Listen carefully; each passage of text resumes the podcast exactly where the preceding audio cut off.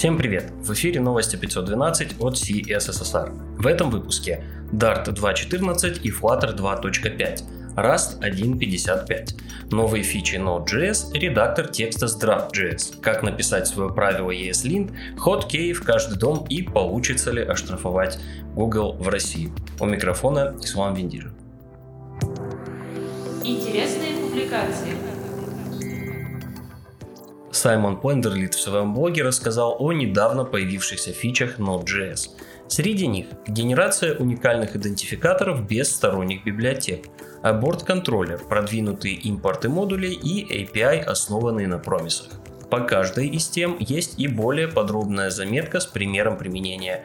Если вы не особо разбираетесь в релизных заметках разных технологий или вообще не хотите этого делать, то этот обзор как раз для вас. Некоторые фичи могут работать не так, как следовало ожидать. Про некоторые из таких в своей статье написал Фарай Гандия. Что может пойти не так с посещенными ссылками? Как теперь работает кэширование? Почему Performance Now может выдавать погрешность? Это не полный перечень вопросов, на которые он отвечает. Фарай рассказал и о том, почему ленивая загрузка с атрибутом loading не работает с выключенным JavaScript и почему браузер может заблокировать некоторые фичи сам. Получилось интересно. Также доступен перевод на Хабре. Следующая статья о Draft.js. Это своего рода фреймворк для построения текстовых редакторов веб-приложений от команды React, который впервые был представлен в 2016 году. Данила Реутов опубликовал на Хабре статью о своем опыте создания кастомного редактора текста для одного из рабочих проектов. В материале есть описание самой задачи, архитектура решения и реализации. Draft.js достаточно старый и поддерживают его не очень активно.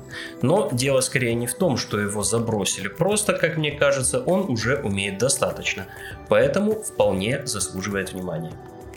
Бенедикт Куин выложил статью о том, как написать свое ESLint правило для начинающих. На примере своего собственного правила из реального проекта он подробно разбирает тему. При этом он не только показывает техническую сторону, но и объясняет, о чем стоит подумать при проектировании правила и почему. Хорошая статья и абсолютно необходимый навык, если в будущем вы рассчитываете стать тем лидом или тех лидом и выстраивать технические процессы в команде. Поговорим о Notion. Есть два лагеря. Кто-то считает Notion перегруженным и ужасным сервисом, а кто-то боготворит и утверждает, что это лучшее, что вообще могло случиться. Но мы тут не про холивар, а про то, как инженеры Notion мигрировали на Next.js маркетинговую страничку продукта. Причины довольно простые. Сайт нужно было сделать легче, лаконичнее и быстрее. В статье подробный рассказ о том, какие альтернативы рассматривали и какой логикой руководствовались. Джош Камо написал о кейфрейм анимациях. Начиная с базового синтаксиса, Джош приводит примеры применения временных функций к таким анимациям, а также рассказывает о многоступенчатых и динамических анимациях. Помимо этого, он затрагивает сокращение синтаксиса и приводит много примеров.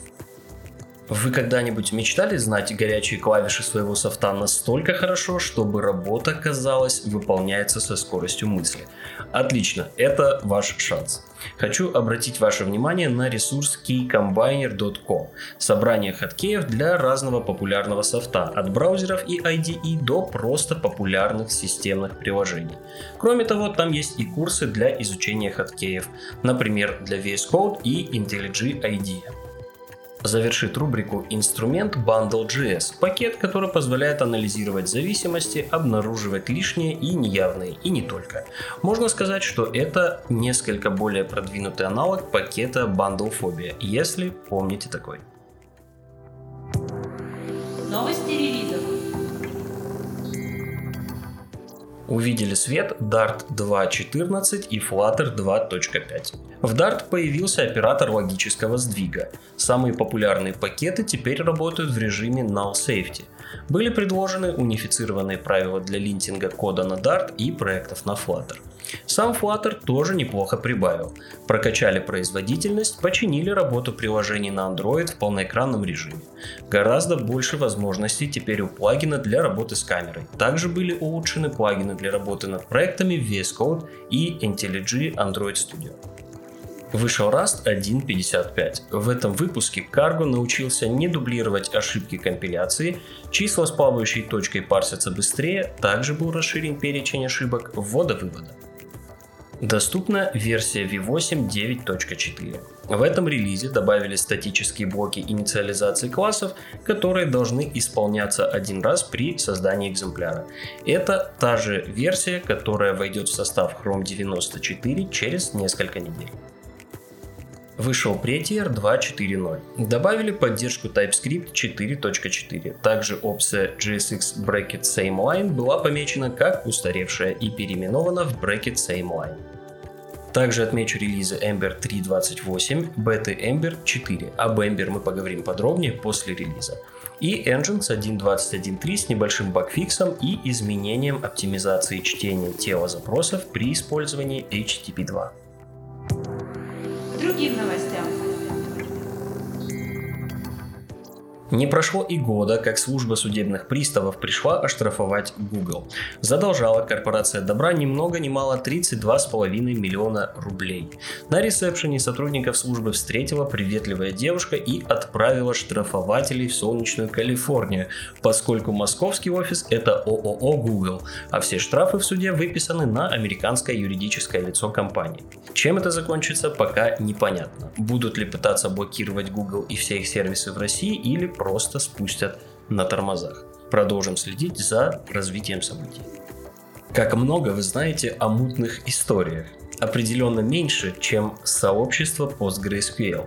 Некая организация, не имеющая никакого отношения к PostgreSQL, попыталась зарегистрировать в нескольких странах торговые марки PostgreSQL и PostgreSQL Community – Основатель этой организации утверждает, что торговыми марками необходимо управлять по-другому и несколько раз пытался начать переговоры с PostgreSQL Core Team.